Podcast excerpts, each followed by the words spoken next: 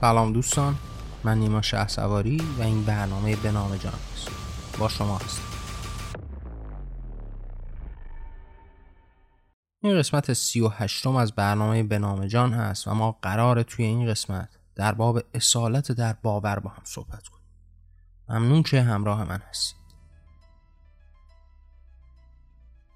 خب دوستان توی این قسمت مشخص قرار هست که ما در باب اصالت در باور صحبت مفهوم از این اصالت در باور در اون ابتدا چی هست؟ یعنی قرار هست ما در باب چی صحبت بکنیم؟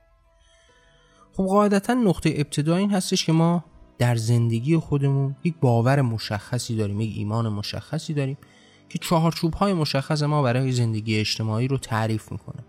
چهارچوب هایی که با پایبندی به اون هستش که ما اصلا نوع زیستمون تعریف میشه.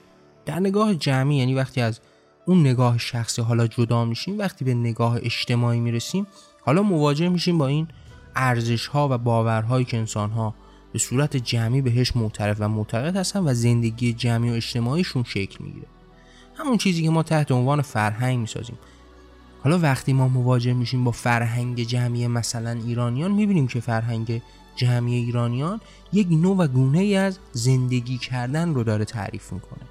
یک ارزش های یک هنجارهایی رو برای خودش مشخص کرده با وابستگی و به نوعی گوش چشم داشتن به این ارزش های مشخص یه زندگی جمعی مشخصی رو به پیش می‌بره.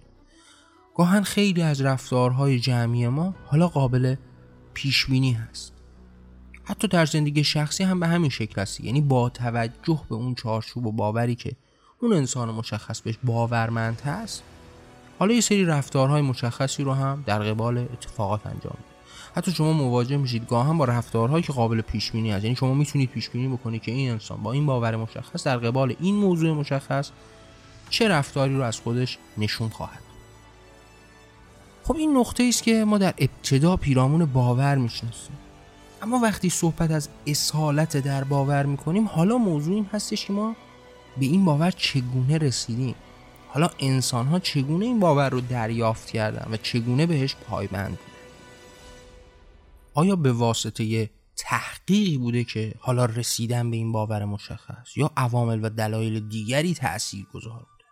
اون لحظه ای که اون انسان خودش با باوری به یک باور مشخص رسیده با توجه به تحقیق و تحقیقاتی که پیرامون موضوع مشخص داشته و حالا این باور مشخص و این ارزش ها رو برای خودش تعریف کرده حالا شما می‌تونید اصالتی رو در باور او متصور باشید.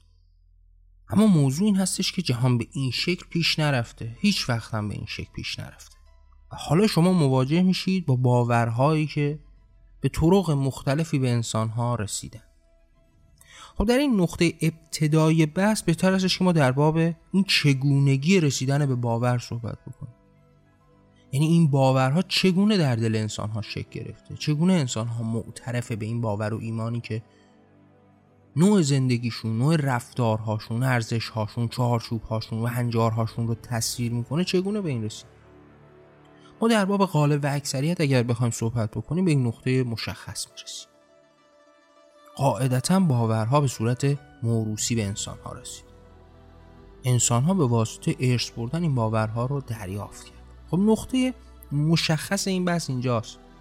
ما انسان رو به عنوان یک موجود ناطق و عاقل می‌شناسیم که حالا به واسطه این ناطق و عاقل بودن هیچ جهانی رو برای خودش ساخته و یه امتیازاتی رو هم برای خودش کسب کرد. جهانی که امروز داریم می‌بینیم و انسان هایی که اون جایگاهی که می‌خوان خب رسیدن برای زندگیشون و بهتر زندگی کردن جمعیشون کارهایی کردن. فرا, فرا این که حالا در باب اخلاقیات بخوایم وارد بشیم و بگیم که چقدر دنیا دنیای زشتی است و چقدر انسان ها کارهای غیر قابل تحملی رو انجام دادن فارغ از این در نگاه به بقای انسانی و بقای جانداران اگر بخوایم نگاه بکنیم حالا ما مواجه میشیم با انسانی که برای بقای خودش کارهای ارزنده کرد خب قاعدتا وقتی انسان ها بخوام به این موضوع نگاه بکنن دلیل اصلیش رو عقل می‌دونن اما قاعدتا موضوع اینگونه نیست. چرا که انسان ها به واسطه آموزش و تعلیم هستش که تونستن به این نقطه مشخص برسن.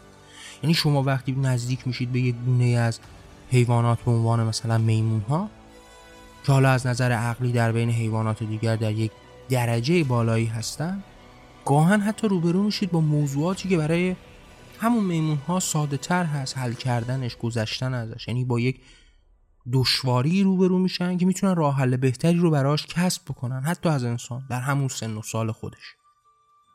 یا مثلا طی تحقیقاتی که اتفاق میفته می‌بینیم که مثلا حافظه کوتاه مدت مثلا میمون ها از انسان بالاتر هست. و اصولا ما می‌تونیم تصور بکنیم که حالا میمون ها هم می‌تونستن با اون حد از عقلی که در اختیار داشتن به یک جایگاه برسن. اما نقطه ای که انسان رو متمایز کرده نقطه مشخصی است به اسم تعلیم دادن. یعنی حالا انسان تونسته این چیزی که به دست آورده رو به دیگری منتقل بکنه. خب نقطه روشنی رو برای ما توی زندگی اجتماعی پدید آورده. یعنی شما مواجه میشید با انسانهایی که حالا اگر امروز وارد مثلا تکنولوژی میشن برای اینکه در تکنولوژی پیشرفت هایی رو به وجود بیارن نیاز نیستش که از اون نقطه ابتدایی شروع بکنن. حتما این ضرب المثل ساده رو شنیدید که نیازی نیست برای ساختن چرخ رو دوباره ساخت. حالا چرخی وجود داره. حالا شما قرار هست به اون چیزهای بیشتری اضافه بکنید. وقتی ما مواجه میشیم با این موضوع به شکل علمی حالا می‌بینیم که چقدر در توسعه و پیشرفت زندگی انسانی به ما کمک کرده. هر انسانی که وارد این چرخه مشخص شده کتاب نوشته شده ای رو در برابر داشته و حالا اومده چند سطری به این کتاب اضافه کرده. قرار نبوده این کتاب رو پاره بکنه و یه کتاب تازه بنویسه. قرار بوده در ادامه اون غلط اون کتاب رو پیدا بکنه ویرایش دوباره به اون کتاب داشته باشه. و یا چند سطر و چند صفحه به این کتاب اضافه بکنه. خب این نقطه عطفیست در زندگی انسانی برای پیشرفت زندگی انسانی. قاعدتا کسی نمی‌تونه منکر این بشه. اما حالا وقتی از اون سو و از سوی باورها و ایمان بهش نگاه می‌کنیم موضوع متفاوت میشه. حالا انسان با همون رویه مشخص با همون رویه‌ای که قرار بوده داده های خودش رو به دیگران منتقل بکنه در زمینه باور و ایمان هم دست به همون راه برده دست به همون اسا گرفته. حالا سعی کرده اون باور و ایمان خودش رو هم منتقل به فرزندش بکنه به فرزندان خودش بکنه. و حالا این دومینو رو شکل اما موضوع مشخص در این بحثی که ما داریم می‌کنیم این هستش که وقتی ما در باب ایمان و باور می‌رسیم تصویر مشخصی از حقیقت رو در برابرمون داریم. من بارها در قسمت های مختلف به نام جان پیرامون حقیقت و واقعیت صحبت کردم. حالا یک اشاره جزئی هم اینجا بهش میدیم و وقتی در باب واقعیت صحبت می‌کنیم واقعیت اون چیز عینی است که ما در برابرمون می‌بینیم. جهان پیرامون و اتفاقاتی که در حال افتادن است. این واقعیت جهانی. کسی هم نمی‌تونه منکرش بشه. هیچ کسی هم نمی‌تونه دو نوع نگاه مختلفی نسبت به اون واقعیت در برابر داشته باشه. واقعیت چیزی است که همه مردم می‌بینن. یکسان و همتا.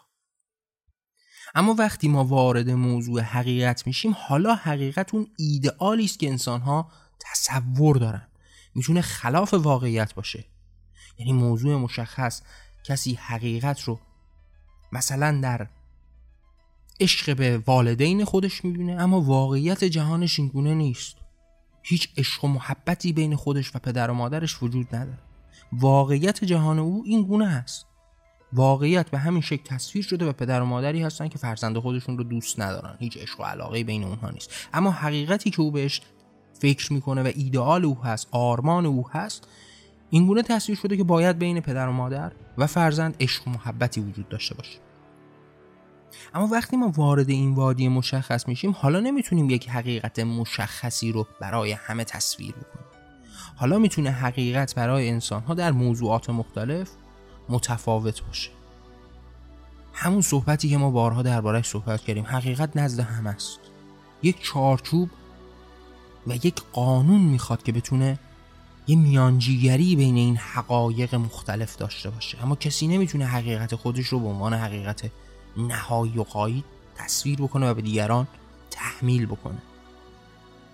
حالا ما مواجه میشیم با حقایق بیشماری که انسان ها مطرح می‌کنن اما وقتی به اون نقطه مشخص برای انتقال داده ها می‌رسیم می‌بینیم که خیلی راحت انسان ها دارن این داده های خودشون رو منتقل می‌کنن. حالا مواجه میشیم با اون جبر جغرافیایی که اگر انسانی در هندوستان به دنیا, افتاد، به دنیا اومده حالا غالبا باید هندو باشه دیگه. یا اگر در ایران به دنیا آمده باید مسلمان شیعه باشه و الی آخر. پس حالا شما مواجه میشید با این انتقالی که داره شکل می‌گیره و ایمان و باوری که داره این گونه به انسان ها می‌رسه.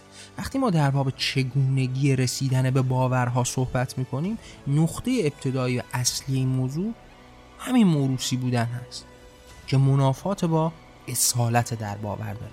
یعنی ما با باوری روبرو نیستیم که کسی براش زحمتی کشیده باشه براش تفکری کرده باشه تحقیقی کرده باشه و قدم قدم به اون باور مشخص به اون ارزش ها به اون ارزش اخلاقی به اون چارچوب ها و اون ایمان مشخص رسیده باشه. نه قاعدتا او به واسطه اینکه در این خانواده مشخص و با این پدر و مادر به دنیا آمده این باور رو داره. اگر پدر مادری مثلا آتئیستاش الان آتئیست بود. پس این نقطه تناقض است. حالا میشه در باب این صحبت کرد که تا چه اندازه این باورهای منتقل شده بین انسانها تا چه اندازه حتی دور از خود باور مشخص است. یعنی من در قسمت های مختلف به نام جان صحبت کردم. شما مواجه میشید با دنیایی که به عنوان مثال مسلمان های شیعی در ایران هستند که هیچ نزدیکی حتی با همون اسلام شیعی هم ندارن. یعنی باوری که برای اونها به وجود اومده و این باور زبان به زبان دهان به دهان بین اینها گشته یک باور متضادی حتی با اون باور مشخص اسلامی و شیعی حالا ما مواجه هستیم با این ادغام باورها و ایمانهای در هم که مدام در حال تغییر دادن تصویر و چهره خودشون هستن و در نهایت هم دارن هی منتقل میشن و هر بار هم می‌تونن حتی تغییر بکنن.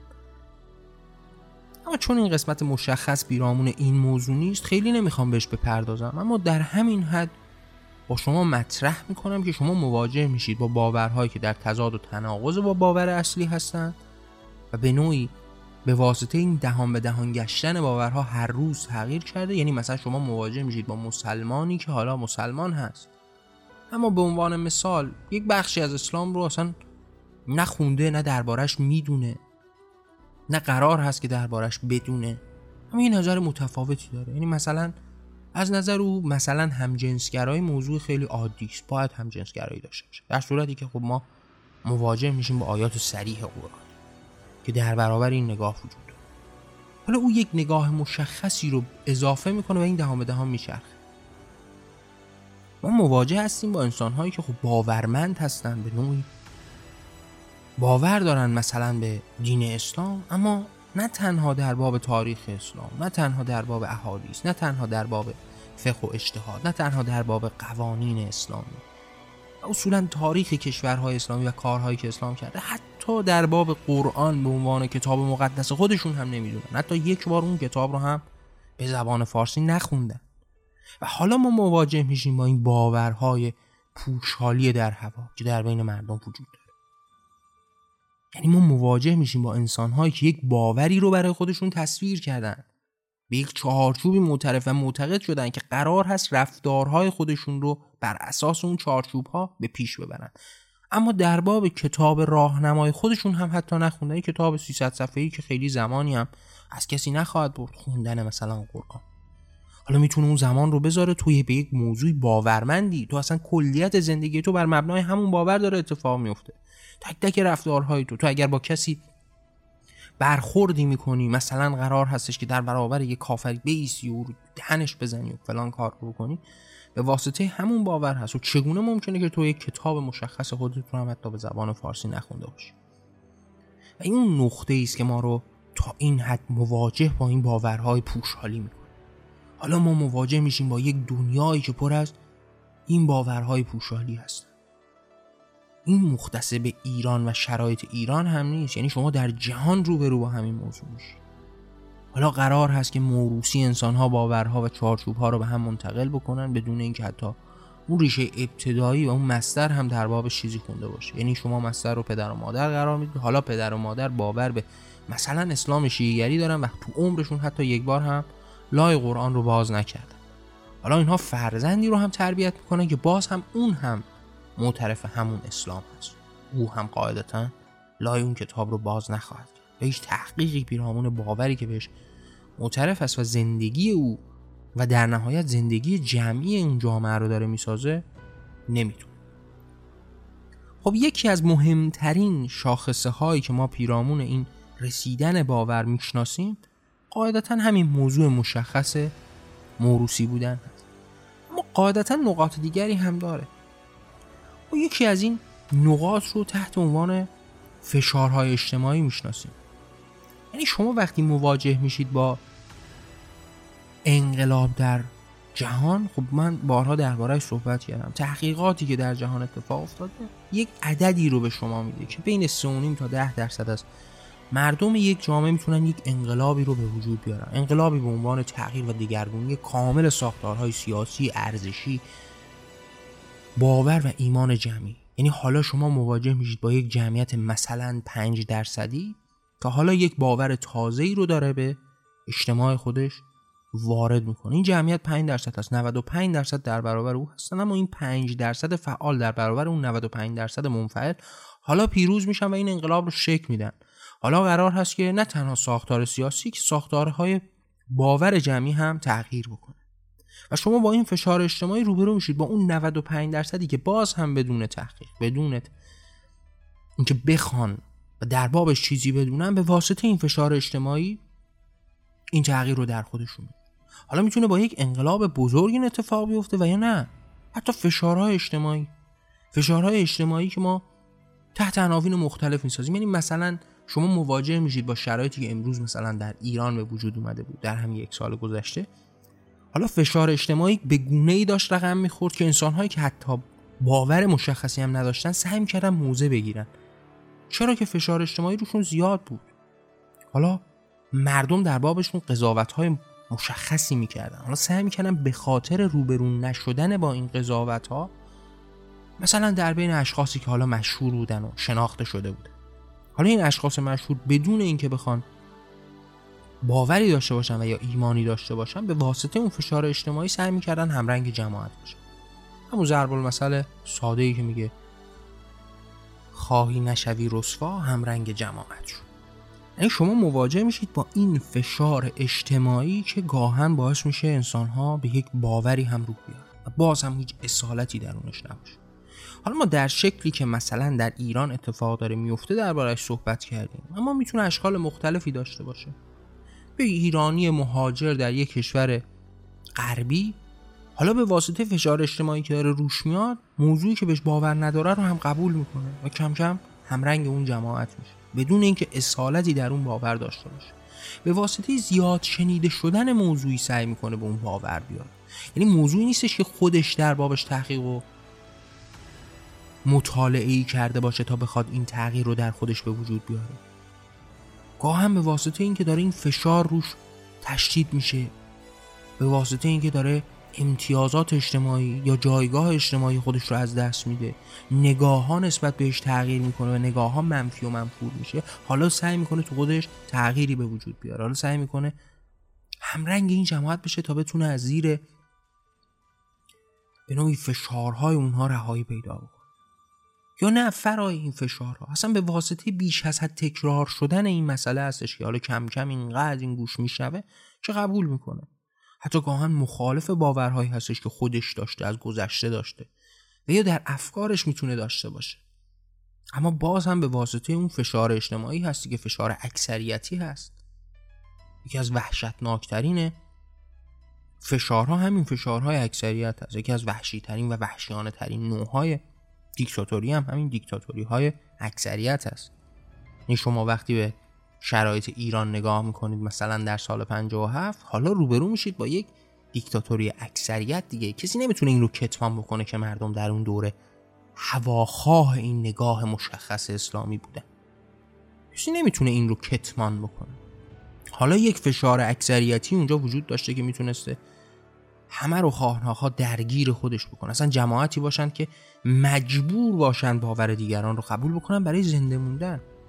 یعنی شما وقتی مواجه میشید با جماعتی که حالا خودش رو باورمند می‌دونه و هر روز داره جانماز آب می‌کشه شما برای اینکه بتونید در بین این جماعت نفس بکشید مجبورید همرنگ اینها بشید تا بتونید زندگیتون رو بکنید.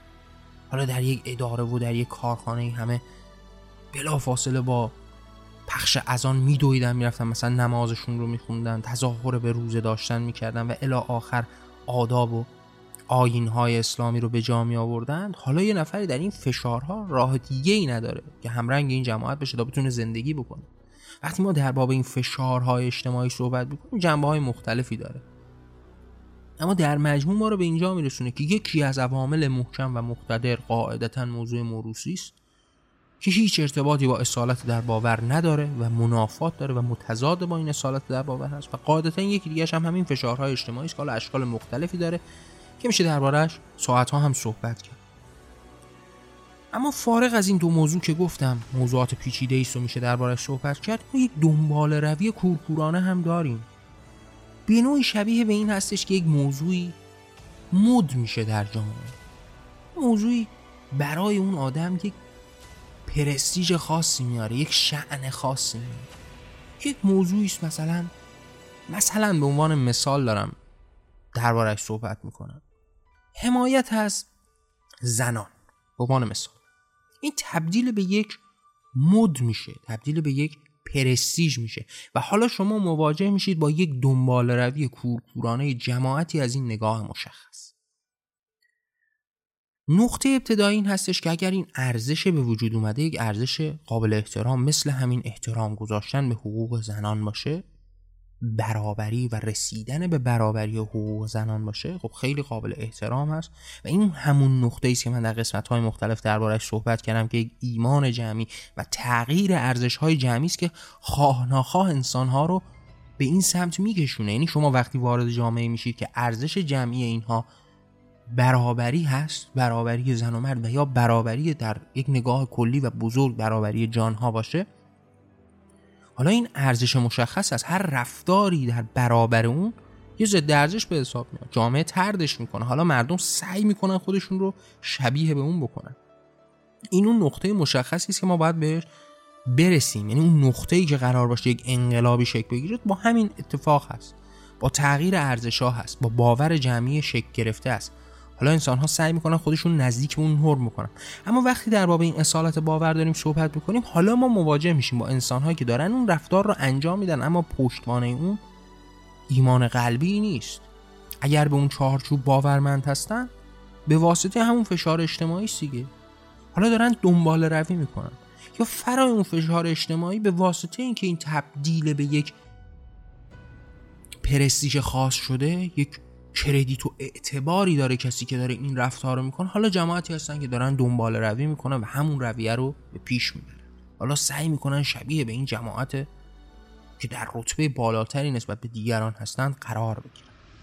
باز هم موضوع مشخص این فقدان اصالت در باور است اون نقطه ای که قرار هست ما رو به ناکجا آباد ببره. قرار هست به ما لطمه بزنه. اون زندگی جمعی ما لطمه بزنه. اینکه ما به این مرحله برسیم تا انسانهای بیشماری وارد این ارزشهای مشخص این حقیقت مشخص ما بشن نقطه قابل احترامی است. این یک مثل تمام موضوعاتی که دربارش صحبت کردم یه سکه دروست دیگه. شاید یک بار این چرخه به سمت شما و باورهای شما باشه و حقیقتی که شما بهش باور دارید یک بار هم می‌تونه برخلاف و در برابر باورهای شما باشه. همون اتفاقی در سال مثلا 57 در ایران افتاد. همون اتفاق بود. یعنی یک سری هایی داشتن دنبال روی کورکورانه می‌کردن. به دنبال این پرستیژ تازه ساخته شده بودن. این ضدیت مثلا با امپریالیسمی که داشت فریاد می‌زدن. ما هیچ تعریف مشخصی هم حتی در باب این موضوع نداشت. اما یک جماعتی بودن که داشتن دنبال روی می‌کردن. مستقیم داشتن دنبال همین رویه رو می‌رفتن. چرا که پرستیژ تازه بود. یعنی شما وقتی مواجه میشید مثلا با نگاه روشنفکری در همون دوران پیش از انقلاب شما مواجه میشید با جماعتی که به عنوان پرستیژ خودشون رو چپ می‌دونستن. چون یک نوع پرستیژ بود یک نوع مد به حساب میومد یعنی شما اگر قرار بود داخل دایره روشنفکری ایران به حساب بیاید باید چپ بودید. اصلا نبودن. یعنی شما اگه چپ نبودید اصلا نمی‌تونستید وارد این وادی مشخص روشنفکری بشید. حالا من این مثال ها و مساق ها رو میارم برای روشنتر کردن موضوع. در باب این مسئله که هیچ اصالتی پشتوانه این باورمندی نیست. یعنی شما وقتی موروسی یک باوری رو می‌گیرید خب قاعدتا هیچ نوع اصالتی در این باور ندارید. برای اون تحقیق و تلاش و مطالعه نکردید. خودتون به اون وجه نرسیدید. به واسطه اینکه پدرتون این باور رو داشته داشت و یا اگر فشار اجتماعی به واسطه انقلاب یا به واسطه شرایطی که به وجود اومده داره شما رو وارد این وادی مشخص می‌کنه و اون گوشه رینگ داره گیرتون میاره و در نهایت از ترس و وحشت دیگران حالا به این باور رو میارید باز هم هیچ اصالتی نداره یا اینکه اگر یک موضوع مشخصی به عنوان نگاه بالاتر اجتماعی اتفاق افتاده حالا شما دارید دنبال روی کورکورانه می‌کنید به نوعی دنبال روی این مد تازه هستید باز هم هیچ اصالتی در این باورها نداره ما برای اینکه بخوایم به یک باور مشخص برسیم قاعدتا باید تحقیق داشته باشیم. باید مطالعه داشته باشیم. باید به واسطه تحقیقات خودمون به اون باور مشخص برسیم. یعنی اگر امروز کسی است که باورمنده به مثلا گیاه خاری شده نه به واسطه اینکه مثلا یک سلبریتی امروز گیاهخوار شده نمی‌تونه گیاهخوار بشه. خیلی ساده از اون گیاهخواری خودش هم دست می‌کشه. شاید به واسطه اینکه سلبریتیش مثلا ازدواج بکنه هم این اتفاق بیفته این عشق اون رو کور کرده و او یک دنبال روی کورکورانه ای یا به واسطه اینکه پدر و مادرش مثلا گیاهخوار هستن نمی‌تونه گیاهخوار باشه. چون باز هم اصالتی در این باور وجود نداره. موضوع مشخص این هستش که اون فرد با توجه به تحقیقات خودش و گستره دید خودش و حال آزمون و خطاها شکهایی که داشته در نهایت به یک باوری رسیده. تحقیق کرده. حالا خودش این رو لمس کرده احساس کرده. حالا با منطق و استدلال خودش به این موضوع مشخص شده و در نهایت حالا یک باور و اصالتی داره که این باور بهش پایبند هست و محکم هم تا پای جان هم حتی میسته پس ما وقتی در باب اصالت در باور صحبت می‌کنیم یعنی دقیقا نقطه ای که انسان ها برای کسب اون باور تلاش می‌کنن. مطالعه می‌کنن. از جان گذشتگی می‌کنن. و حالا وارد وادی میشن که این باور پر از اصالت. ما نمی‌خوایم در باب رسیدن به این اصالت در باور صحبت بکنیم که به نظرم خیلی موضوع ساده و شاید در قسمت های آتی دربارهش صحبت کردیم. اما موضوع مشخص تفاوت بین این انسان های باورمند و این انسان هایی که اصالتی در باور خودشون ندارند داریم. شما مواجه میشید با جماعتی که منتظر بادی هستند متعلق به حزب باد هستند حالا به سادگی با تغییر جهت و یک وزش تازه همه چیز رو فراموش و با جماعتی که حالا حاضرن به واسطه باورشون از جون خودشون هم بگذرن. شما به اطراف خودتون نگاه بکنید. روبرو میشید با یک شخصی که مثلا تا چهار روز پیش سینه سپر می‌کرده برای رسیدن به آزادی و دموکراسی. مثلا امروز خودش رو در یک نگاه دیکتاتوری غرق شده می‌بینه. خودش رو زوبه در شاهنشاهی و رسیدن به پادشاه کبیر می‌دونه. همه چیز و تمام آزادی ها رو در وجود اون یک تن خلاصه می‌کنه. این آدم تا چهار روز پیش در باب آزادی و برابری صحبت می‌کنه اما هیچ اصالتی در این باورها وجود نداشته. یک position ی در اون بالا بوده. برای رسیدن به اون پرنسیپ و اون شخصیت والا حالا تلاش می‌کرد. حالا یک دنباله روی کورکورانه ای داشته مدام داشته یک صحبتهایی رو میشنیده. آزادی برابری اینها موضوعات قابل احترامی است. من باید در همین وادی حرکت بکنم. بدون اینکه تعریف مشخصی نسبت به آزادی و برابری داشته باشه. و حالا به همین سادگی وارد شده و حالا هم به همین سادگی از اون خارج میشه. به واسطه نبوده این اصالت در باور وقتی ما در باب این اصالت در باور صحبت می‌کنیم حالا با جماعتی روبرو میشیم که حاضرند از جان خودشون بگذرن به خاطر اعتقاداتشون. جان خودشون رو هم تسلیم بکنن برای رسیدن به فردایی در آزادی برای دیگران. اما جماعتی که به سادگی حاضرن زیر تمام داشته ها و نداشته هاشون بزنن. همه چیز رو از میان ببرن. چرا که این اصالتی در این باورها وجود نداره؟ یا موروسی این باورها رو گرفتن که بهش پایبند نخواهند بود. یا واسطه فشارهای اجتماعی است که اونها رو وارد این وادی کرده و یا دنبال روی کورکورانه برای رسیدن به یک موقعیت اجتماعی بهتر. حالا شما می‌بینید که چگونه این انسان هایی که اصالتی در باور ندارن منتظر نسیمی هستن تا خودشون رو به دست حزب باد بسپرند و حرکت بکنن ببینن کجا چربش بیشتری داره قدرت بیشتری داره ثروت بیشتری داره موقعیت بهتری داره. یعنی شخصی که به واسطه دنبال روی کورکورانه در پی این باور مشخص بوده که جایگاه اجتماعی بهتری بگیره. حالا اگر جایگاه اجتماعی تازه‌ای بهش براش تعریف بشه بهش پیشنهاد بشه خب قاعدتا به اون سمت خواهد رفت. در باوری که در اون اصالتی نداره که پایبند نخواهد بود. اما این موضوع ضربه است به کسانی که باور دارند. اصولا ضربه به ریشه های این باورها هست. یعنی وجود افرادی که اصالت در باور ندارن بیش از همه چیز به خود اون باور داره لطمه می‌زنه. یعنی شما تصور بکنید که مثلا باوری به اسم آزادی و برابری باوری به اسم گیاهخواری. یا هر باور دیگه حالا این یه تصویری داره برای یک جماعتی حالا انسان هایی هستن که به واسطه تحقیقاتشون به واسطه مطالعهشون به واسطه حس و احساسشون به واسطه منطق و استدلالشون در طول اون و با سپری کردن روزگاران بسیار خودشون رو به این باور رسوندن. حالا باورمند به این نگاه مشخص هستن. حالا یک باور اصالتمندی است در وجود اونها باور ریشهداری است که غیر قابل عدول است حالا در کنار اون جماعتی هستند که به واسطه هر کدوم از این دلایلی که ما صحبت کردیم این باور رو بدون داشتن هیچ اصالتی به ارث بردن و یا به دست آوردن اما بدون اینکه بخوام براش تلاشی بکنم. حالا با لغزش اونها این باور از همه چیز بیشتر لطمه می‌خوره. حالا باور به آزادی است که لطمه می‌خوره در این بین.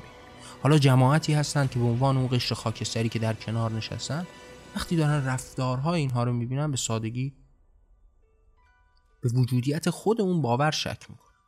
به شک ابتدایی و ضربه محکم رو خود اون باور می‌خوره یعنی دارن می‌بینن جماعتی در باب آزادی و دموکراسی و برابری به عنوان مثال صحبت می‌کردن.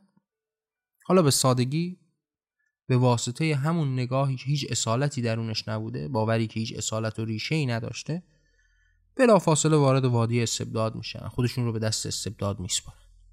حالا از همه چیز بیشتر همون آزادی و برابری است که لکه دار میشه برای قشر خاکستری که قرار هست به این سمت سوده خب قاعدتا جماعتی که باورمند هستن که درشون تغییری به وجود نخواهد اونها حاضرن در جان خودشون هم بگذارن. چرا که با تحقیق و دانستن و علم و دانش و منطق و استدلال و احساس به این باور مشخص رسیدن. و حالا حاضرن در این راستا حتی جون خودشون رو هم از دست بدن. اما جماعتی که به عنوان قشر خاکستری و در نهایت قرار هست که جذب این نگاه های تازه بشه است که قاعدتا با این نگاه خود آزادی و برابری رو زیر سوال می‌بره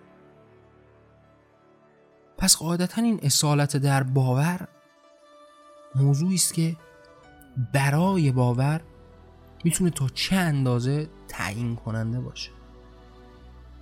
فرای اون ما وقتی در باب این اصالت در باور صحبت می‌کنیم مواجه میشیم با یک دنیا و دریایی پر از اشتباهات بزرگ که زندگی امروز بشری رو تا این اندازه خدشدار کرد. این شما وقتی روبرو میشید با دو میلیارد مسلمان نمی‌دونم. حالا تا چند وقت پیش یک میلیارد 200 میلیون اعلام شد الان دو میلیارد شدن. من آخرین بارهایی که شنیدم. حالا دو میلیارد پنج میلیارد سه میلیارد در باب انسانهایی صحبت می‌کنیم که فقط و فقط اینها رو موروسی دریافت کرد. در این باورها هیچ اصالتی هیچ ریشه وجود نداره. و تنها با اون نگاه کورکورانه در پی باورهایی هستن که بهشون برسید قاعدتا در باب این موضوع میشه ساعتها صحبت کرد. شاید در قسمت های آتی بیشتر در باب اصالت در باور و از اون نگاه مشخص باز بخوایم صحبت بکنیم که خود اصالت در باور رو هم بهش اتکا داشته باشیم. این قسمت بیشتر سعی کردیم پیرامون فقدان این اصالت صحبت بکنیم و ضربه هاش. در این انتهای برنامه هم دوست دارم باهاتون مطرح بکنم که اگر دوست دارید این صدا شنیده بشه این راه تغییر شکل بگیره می‌تونید آثار من رو با دیگران به اشتراک بذارید. منظور از آثار هم خلاصه به برنامه به نام جان نمیشه. من پیش از اینکه بخوام برنامه به نام جان رو منتشر بکنم آثارم رو منتشر کردم. تحت عناوین کتاب ها و اشعاری. اینها همه و همه به صورت رایگان در وبسایت جهان آرمانی در اختیار شماست. اگر دوست داشتید این صدا شنیده بشه اون رو با دیگران هم به اشتراک بذارید. ممنون که همراه من بودید. من نیما شه و این برنامه به نام جان بود. در پناه آزادی.